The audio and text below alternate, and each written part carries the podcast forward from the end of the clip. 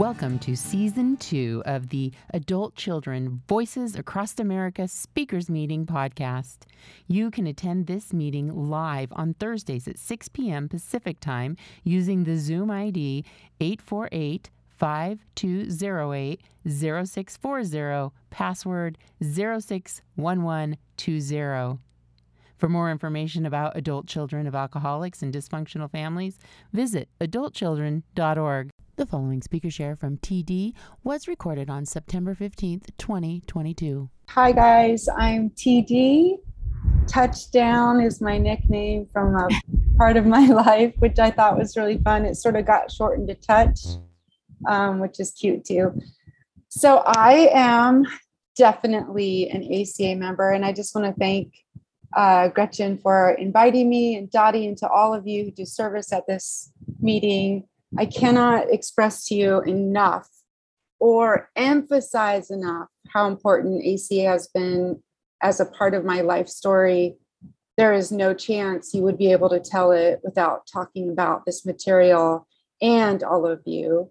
So, having said that, uh, I will tell you a little bit about me. So, I grew up in a little town in Kansas. My parents were, um, uh, we were a parents were teachers and they were doubly mastered and degrees. Uh, so that meant I was home a lot alone as a child, uh, taking care of my little brothers, and I became that hero of the family in this dysfunctional family. My mother was more of my qualifier. She seemed to me to be jealous of me from day one. I've come to understand that's possibly and likely because she, as an adult child herself, felt really rejected by her father. He was also he was abusive physically to me. She will not admit that he was ever abusive to her but i think it's literally impossible that her denial is really that heavy. So instead of dealing with that and recovering she chose to uh, continue it towards me and my brother so we suffered physical abuse, uh, emotional abuse, verbal abuse. Anyone that's physically abused knows that the rest of those abuses come along with it for certain. And uh, you know, the body keeps the score. The body remembers. I have times of violence that just comes through my body that just makes no sense. And the I not violent, thank God. And I've been able to find sports, even in my childhood, to really help me with that. Things such as tennis, where there's aggression and you don't hurt anybody unless you accidentally hit them. But, uh, and then there, you know, the other sports like boxing or uh, things that don't include physical contact too much um, have really helped me with that. And my brother, being a abused as well in our home was his role became the re- rebel. So the don't talk, don't trust, don't feel role was very strong for us, as I know it is in all of these kinds of families. Um, it was really intense for us because we were public figures. So the press was around. My father would could possibly be in the paper. I was in the paper the most of our family for different reasons that had to do with music and honor rolls and sports and things like that. So that was the way that I found my place in the family, this incredible need to be needed and, uh, you know, to secure my feelings inside of the family to know that I wasn't, I don't know, going to get booted out. I'm not sure where that fear came in. But I was sexually molested as uh, before the age of three by a friend of the family. Uh, thank God he left around the time of five, but the damage had been done. So my ability to survive these kinds of traumas was to really disassociate. And I learned that very young. I called it the there was the me TD and then there was the bad TD. And that was the part that took abuse. And that was the part that I blamed for whatever wrong might have happened, which was pretty innocent, like who ate all the cookies out of the cookie jar. Um, my first earliest childhood memory is being terrified of my mother running for her from her with the eyes that I could only describe as a cat.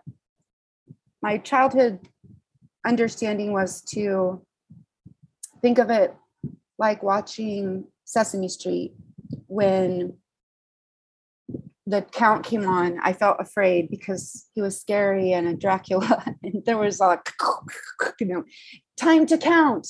So when I was really afraid as a child in these abuse situations, I thought, oh, it's just time to count. I really genuinely thought, as I'm knowing nothing about this planet or being a little adult, that this is what it meant. So I would count things as I was being abused. And I ended, I'm a songwriter. I ended up writing about that. And the line was, uh, Count Dracula taught me on Sesame Street. If something scary's going down, it's time to count. One, two, three, and four steps left to the basement door. This helps the brain to disown the pain. And wrote about feeling like a little mouse, and this cat was always going to chase me. The verbal abuse that I suffered was like comments like, uh, I don't know what's wrong with you. There's something wrong with you from the minute I held you in my arms. Why did you have to turn out to be a blonde? All I ever wanted was a brunette. Why do you like to play with teddy bears when I wanted you to like dolls? I mean, it was for me as a child, it felt like just rejection, rejection. Something is wrong with you.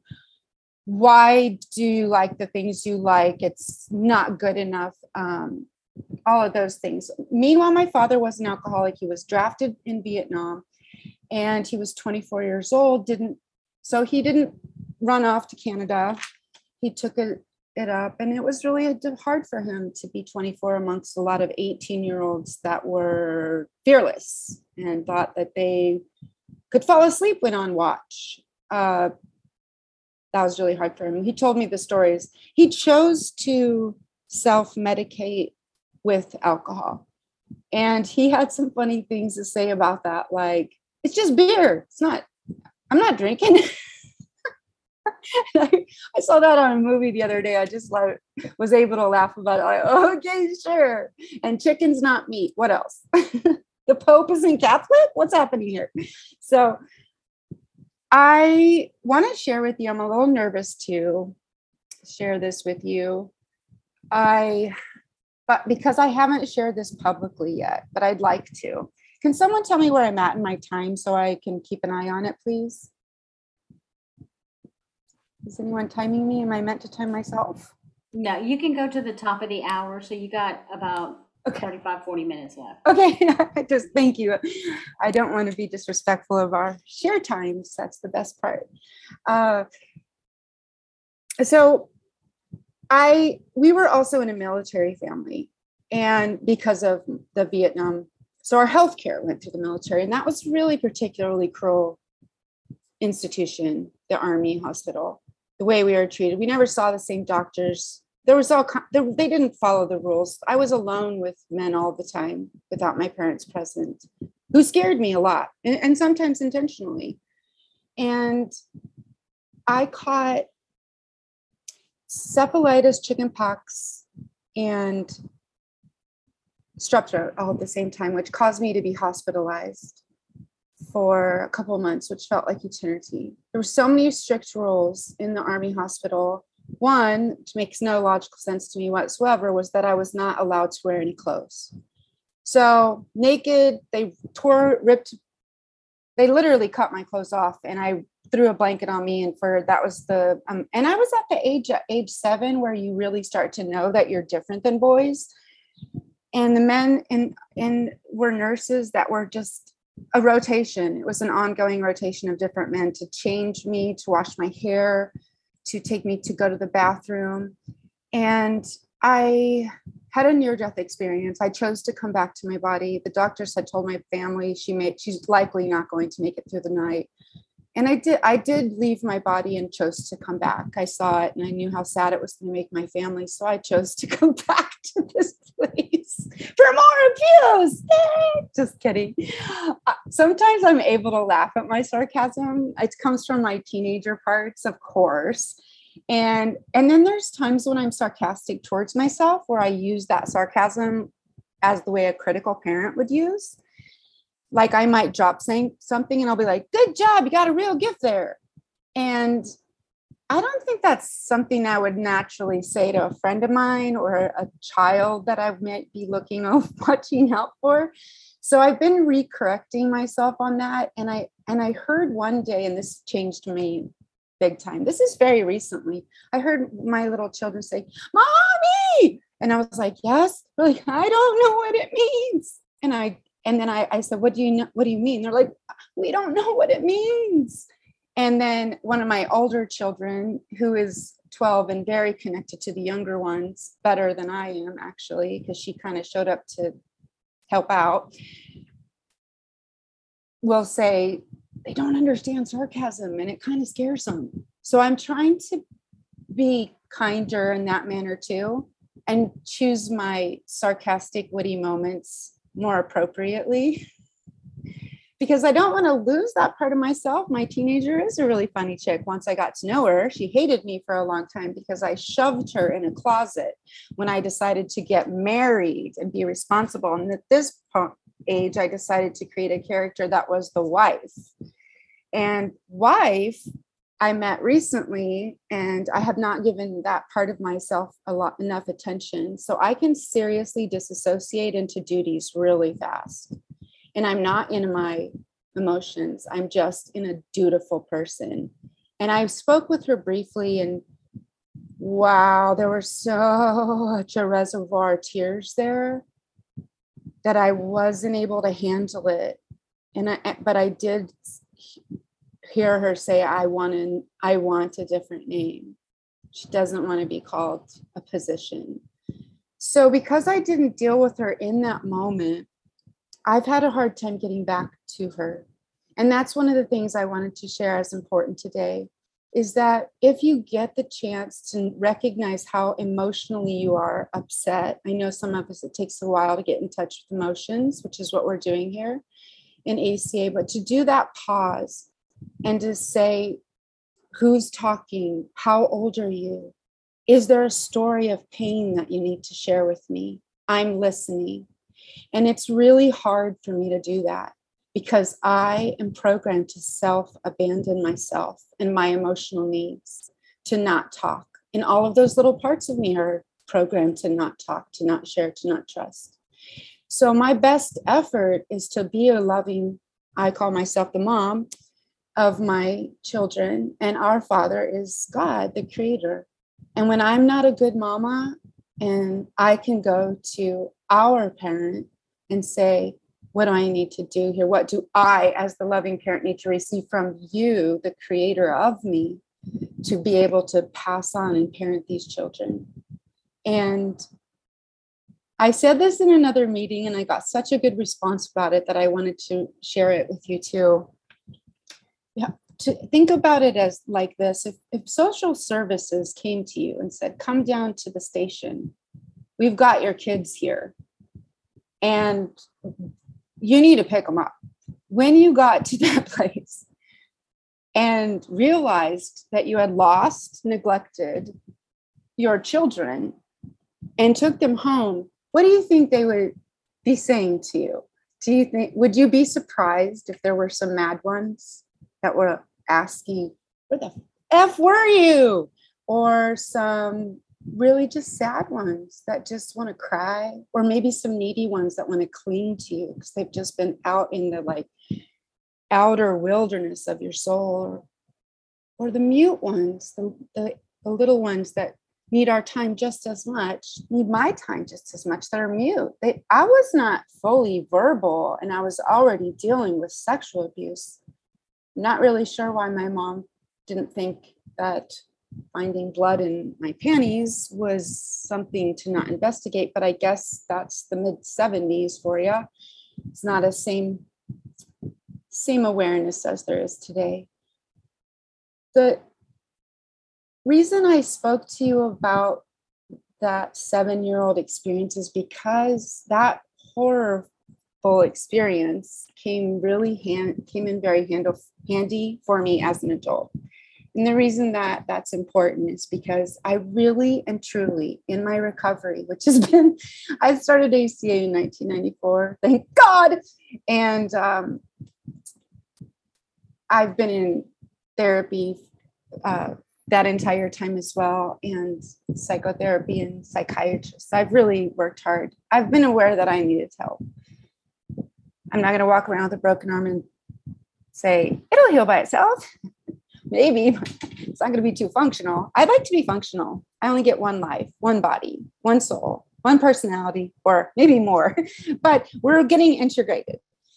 And I would like to continue to be a reflection of God's personality. And I do believe that every single one of us is a sliver of that personality. When believing in that, my true authentic self is a sliver of uh, something much higher than me.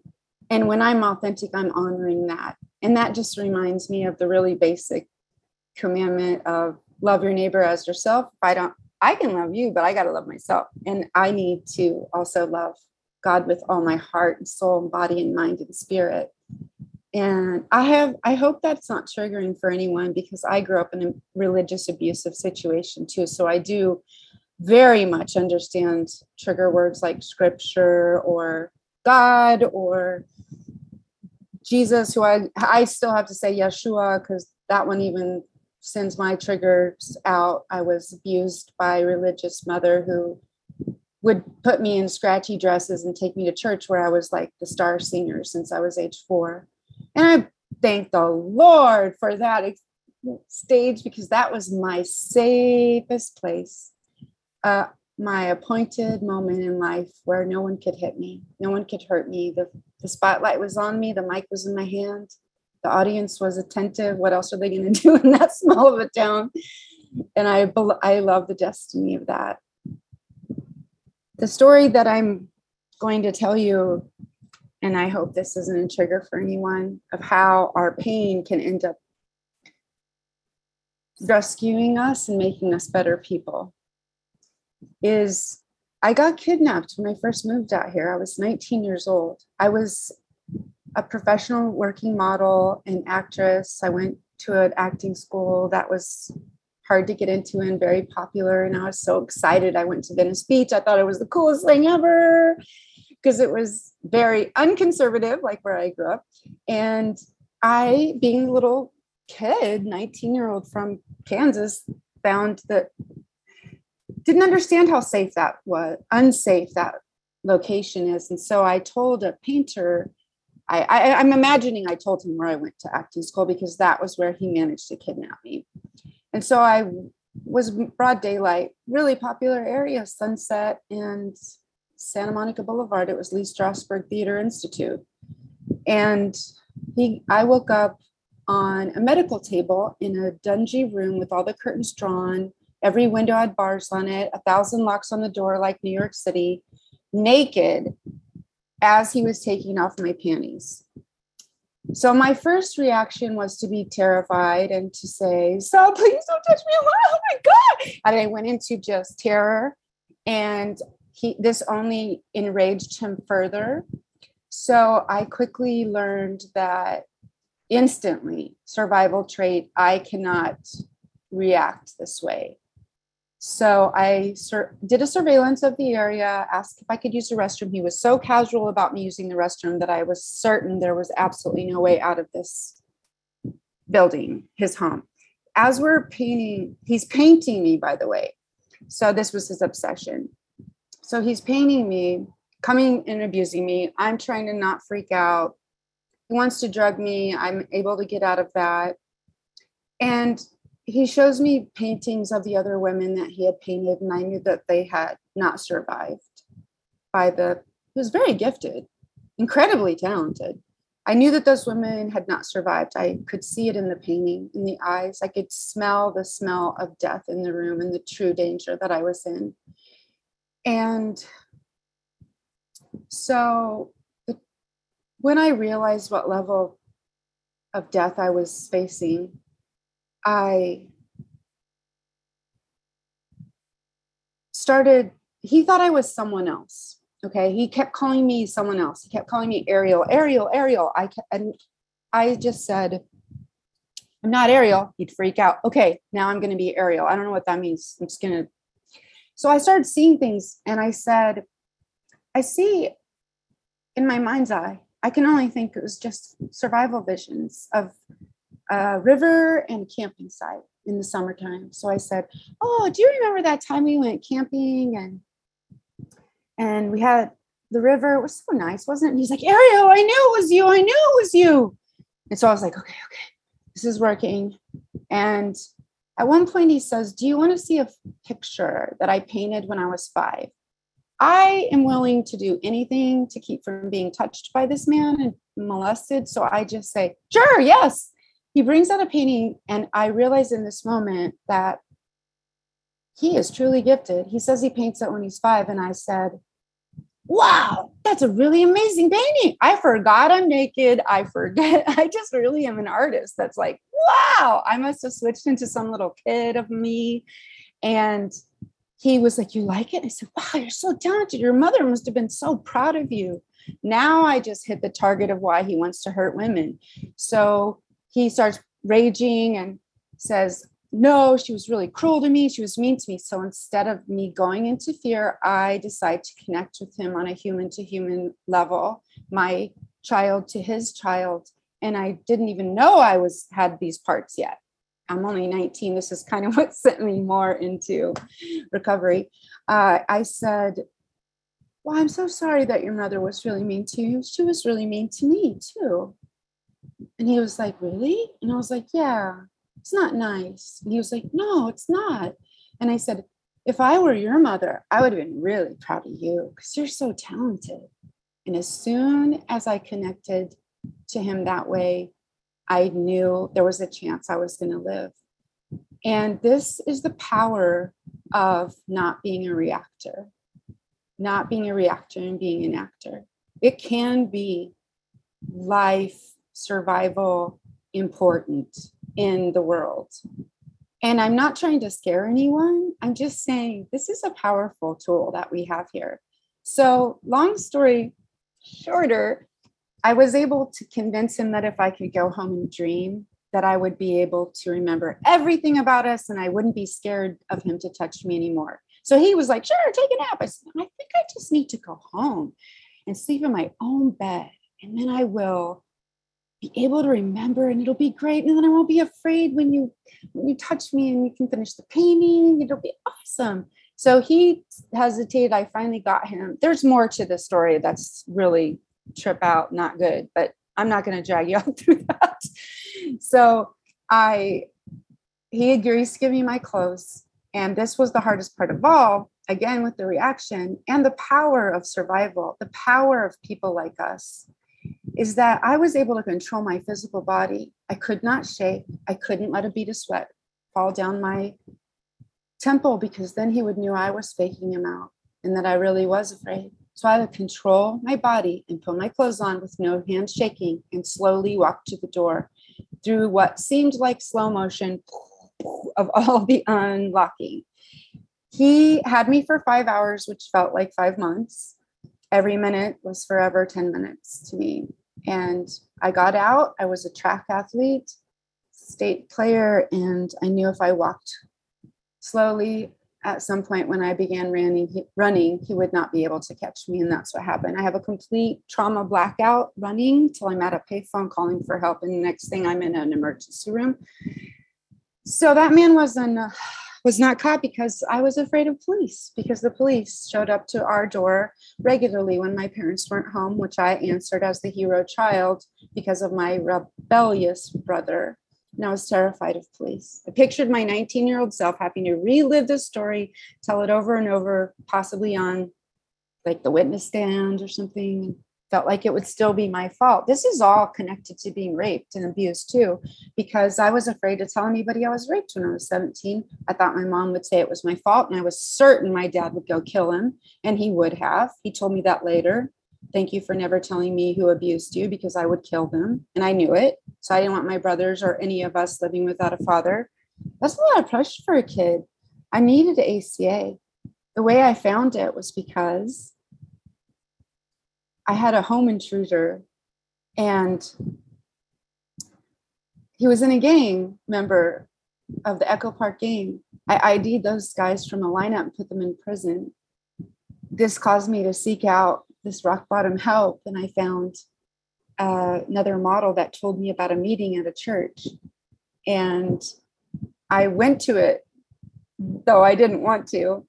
And the night I went, there was a speaker, and she was a psychologist and she specialized in sexual abuse. So, pretty sure that was no coincidence. She started to treat me. I laid down my music career because I felt like it was distracting me, and it was. And I didn't want to be, hi, I'm TD, singer songwriter. I wanted to be, hi, I'm TD. I'm a child of God, and I happen to have the gift of singing and songwriting. And so to do that, I needed to set that down. I got really involved in ACA. My sponsor, who we called mentors at the time, uh, put me in charge. I thought she was nuts. I was like, I cry constantly here. I was called the girl who cries. And in my household, tears weren't allowed. You want to cry? I'll give you something to cry about. It was my mom's side. My dad's side was like, don't cry. I remember saying to him as a teenager, I'm a female. We cry. Like, I can't, I'm female. And that's ironic because after he passed away, my his family came to me and said, The one thing you don't know about your father is that he said, TD is the only son I ever had. Of course, I will never tell my brothers that, but I found the sense of humor in that. And it was only because I walked like him, talked like him. But this put my mother in a very jealous stage because she didn't have that kind of father. So she was jealous.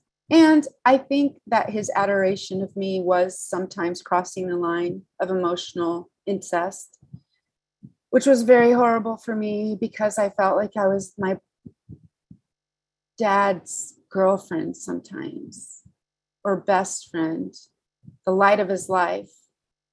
He would say, and this only made my mother hate me more. And this caused me as an adult to never feel comfortable to be happy around people because I continuously chose people that were narcissists, being the empath that I am, and we're just freaking magnets to each other. But because I think, I love you so much, you'll feel better. And they're like, oh, cool, I can be a jerk and she'll forgive me. Yay, this is a good combination. The narcissistic trait was easy for me to be attracted to because that was my mother. Jekyll and Hyde is actually not just a story, it's actually on the spectrum of narcissism now by psychologists. And the problem with having one of those as an adult, whether it's a family member, partner, business worker, co-worker, any of room, whatever those relationships can be in a narcissistic relationship. If you grew up in one of those like I did, it's very hard to get out of them because conditioned for them, first of all, we didn't learn to walk on eggshells. We learned to crawl on eggshells. And dealing inside of that is three part. One is Dr. Jekyll. Oh, so charming, so fun to be around. What a cool person. This is the person that drew you in in the first place. It was fun. Then comes Hyde. Hyde wants everything to be exactly his way, super controlling. If it's not, you're the one in the way. You're going to be the uh, target. And the in between land, which is when is the other shoe going to drop? The way we manage in between those. That's where codependency work is very helpful because detaching with love is very powerful and sometimes boundaries are the best antidote to that what i've learned about boundaries which i've studied a lot since i had no sense of them at all growing up is that they have there's myths in boundaries. Like if you set one it's permanent. It'll never change. Not true. You can set one. It can move. Maybe it's not firm enough. Maybe it needs to be firmer. And it's not set in stone. I'm not a bad person that I need to set a, a boundary.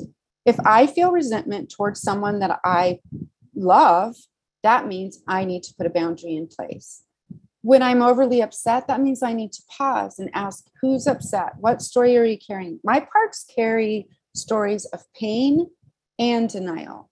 And that's where it would get really confusing for me because in one moment I could be in the grief work hearing the story of some of my part and trying that integration, letting that part know you're safe now.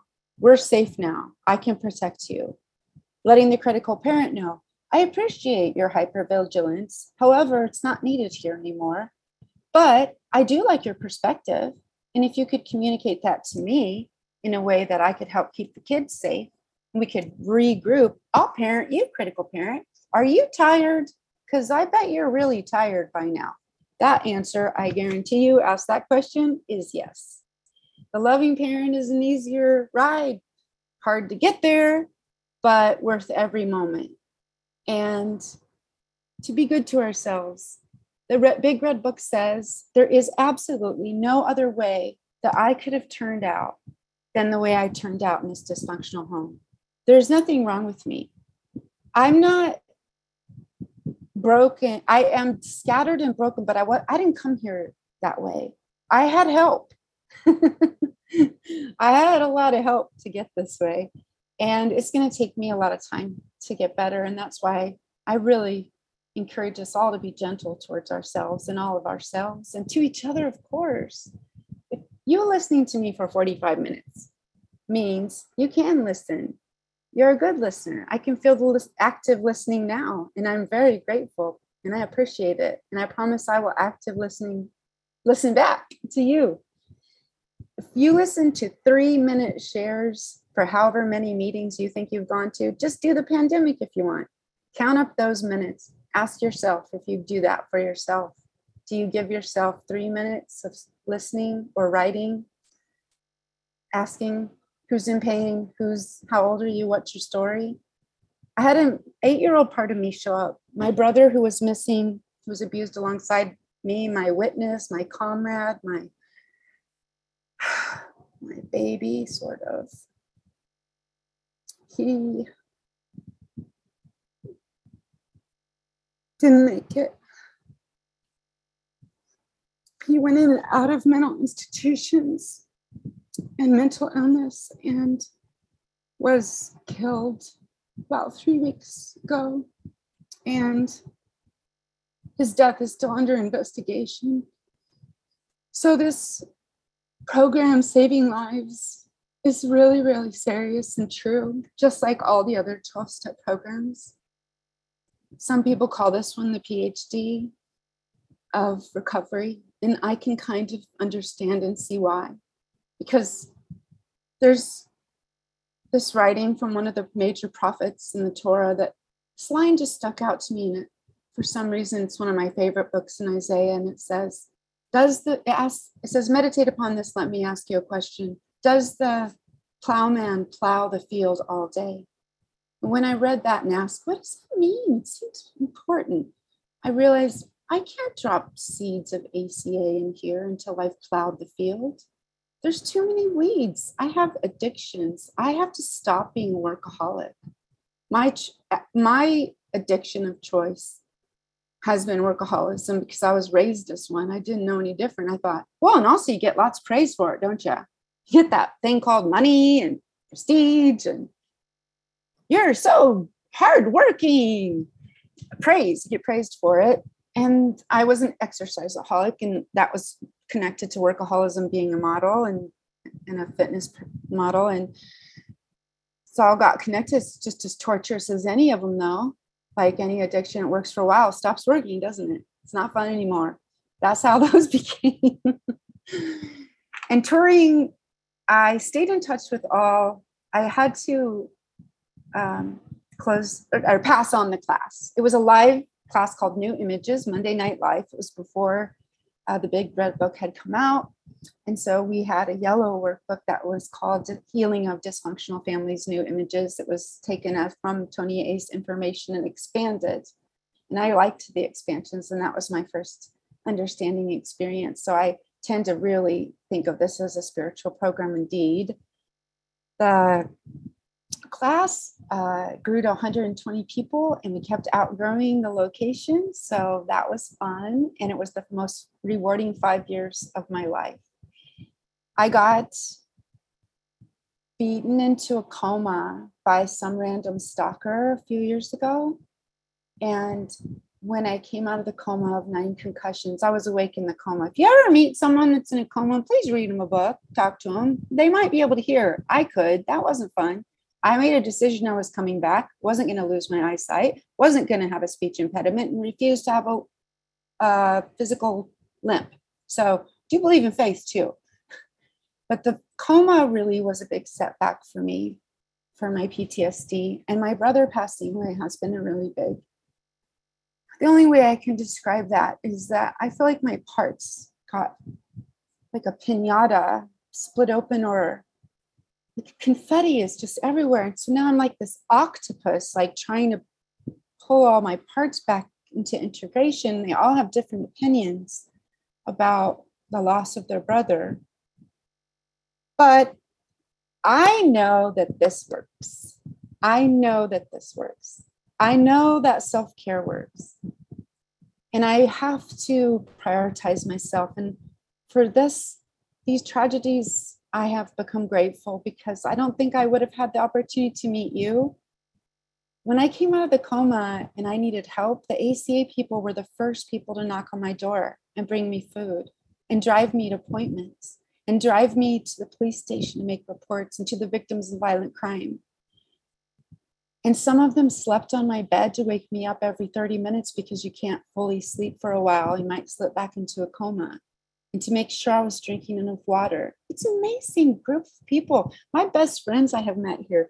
I'm not saying that just because someone totes around the ACA or shows up to meetings that you should tell them you're everything and make them your best friend or give them keys to your house or your heart but there are some really good pickings out here. So I really encourage you to use the phone list. If you're not on it, doesn't mean you can't use it. I use it all the time, shamelessly. That's the name of the group I started.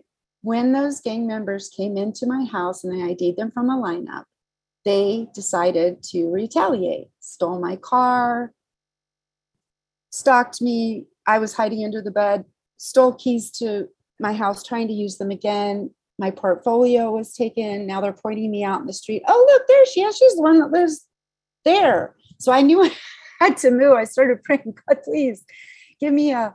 And I just hollered out a guest house with windows and a yard for my dog in a safe neighborhood I could afford. Amen. And I forgot I prayed it. And the next day I was booked on a shameless, uh, a shameless, payless a Payless shoe commercial. Got there after seeing my car was stolen. I took a cab there. And one of the other actors on set was talking about this church he went to, how much God talked to him. I was scared of other people that talked about God or church. And, but I wanted, I knew I needed help. I went, he spoke of this neighborhood called Granada Hills, which I had never heard of in Los Angeles, but I decided to drive out there. I went there. I liked the church music. I didn't like the people. I like the music. Went home, found bullet casings on my porch, and specifically left, I'm certain for me as a threat. And the next day, I'm working on a modeling job. The photographer and I had worked together before. He says, Hey, Titi, what's happening? And I told him what was happening. I need a safe place to live. It's getting really scary. 911 operators are not even coming anymore. They think I'm making this stuff up because the neighborhood's overridden with crime. So he tells me, My dad has a guest house with in Granada Hills. I'm like, that's strange. I just went there yesterday and it wasn't. Oh, it's probably too far for your auditions. Nope, wasn't too far. It only took me 20 minutes. All right, let's go see it. Next day, go to see the place. Four acre property, orange orchard from the 50s. Across the street from the church, yard, windows for the dog. I mean, windows and a yard for the dog. And I could make the rent was so incredibly inexpensive. I could make it working one hour as an on camera person. It was the hugest relief. And I thought at first, no one's ever going to come visit me out here. God's like, yeah, good idea. Said you're hanging out with musicians and drug dealers. so I changed my life, met a model that introduced me to the ACA group that was called Overcomers. We changed the name to Monday Night Life called it life development. And that changed my whole world. And I knew it was because of that prayer. The church was actually trying to buy that property and make it a parking lot. so I couldn't ignore that sign. And there were so many to follow after really committing to getting better into this spiritual program and using I love the daily meditation book. Do you like it? It's just such a good kickstart, right? To get to the good stuff in the art, the big red book you need to read. Oh my goodness sakes, the Loving Parent Guidebook. I could not more highly recommend that. And I also want to tell you that your your trauma is is your secret superpower. Believe it or not. I'm not saying enjoy it and I'm not minimizing it, but it will cause you, cause me to be able to connect to people I maybe never would have able, been able to connect to, to know what to say. And people, you can feel it when somebody feels your pain. They're not just saying it or nodding along. You can feel when someone's been there. That alone is the best antidote to the excruciating and incredibly feeling endless loneliness that children of trauma go through. We are not alone. We have all of ourselves, we have each other, we have material, we have the arts, we have ways to let our kids. I let my kids eat popsicles. We haven't gained weight. I buy them presents. This is some of our recent presents.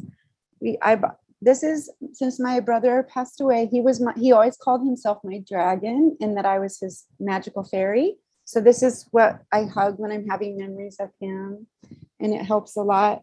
This is something my really little children wanted the other day after he passed. And when I hug this, sometimes I remember when I'm remembering now what it felt like to hear him being abused and not wanting to just the pain of not being able to protect him, but more now the connection of how I felt, the pain that that caused me to hear that. And that's when I hugged this little piggy that I named Willie because both of my grandparents' nickname was Willie. And this is my little octopus because I watched The Octopus Teacher on Netflix. And if you haven't seen it, oh my gosh, you're going to love it. It's so amazing. And, and I feel like this I feel like I have like lots of parts all connected to the same part, and that I do need to camouflage and hide like octopus do.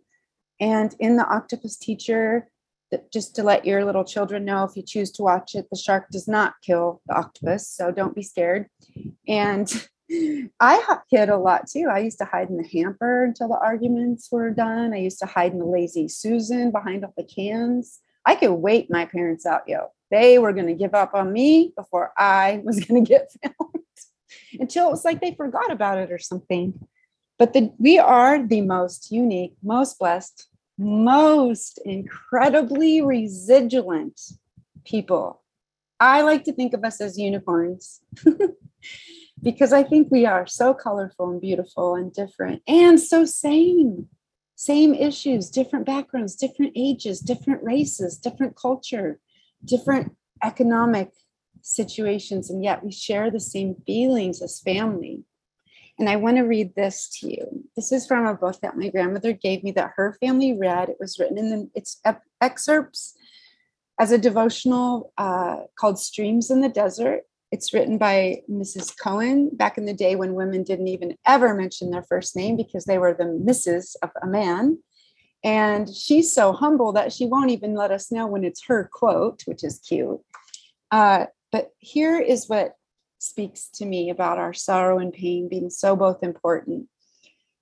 As uh, the opening line says, as sorrowful, yet always rejoicing. Sorrow was beautiful, but her beauty was the beauty of the moonlight shining through the leafy trees of the trees in the wood and making little pools of silver here and there on the soft green moss below. When sorrow sang, her notes were like the low, sweet call of the nightingale, and in her eyes was the unexpected gaze of one who has ceased to look for coming gladness. She could weep in tender sympathy with those who weep, but to rejoice with those who rejoice was unknown to her. Joy was beautiful too, but his was the radiant beauty of the summer morning. His eyes held still held the glad laughter of childhood in his hair and the glint of the sunshine's kiss.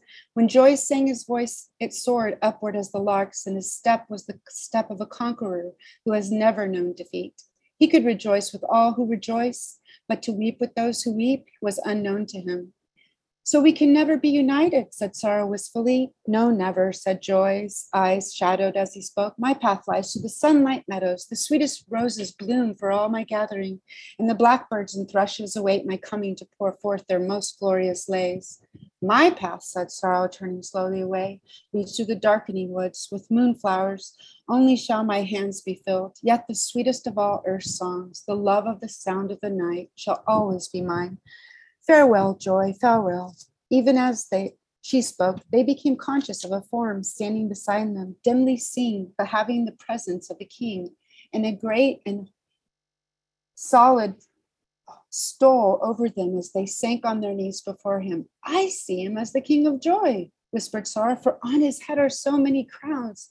His hands and feet are wounded from scars and great victory. Before him, all my sorrow is melting away into deathless love and gladness, and I give myself to him forever.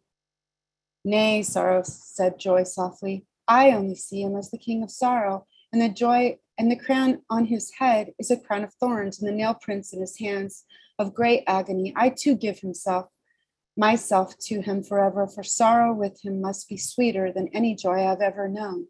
Then we are one in him, they cried in gladness, for no one but he could reunite joy and sorrow.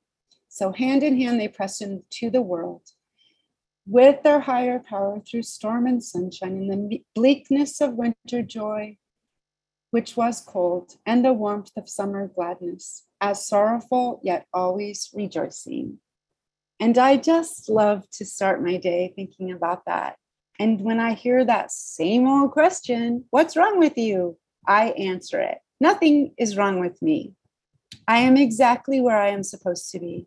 I have no regrets because that would be prideful. That would make be me. That would mean that I thought I could do better. And I have to surrender. I am not a good driver of this bus, but with the help of the person that made the bus and the discipline and the joy to check in, I think it's going to be all right it is getting better. I can feel myself getting better. I know that's happening to you too. Thank you so much for listening. There were so many more things I wanted to share, but this is just the way it goes, right? Thanks, guys.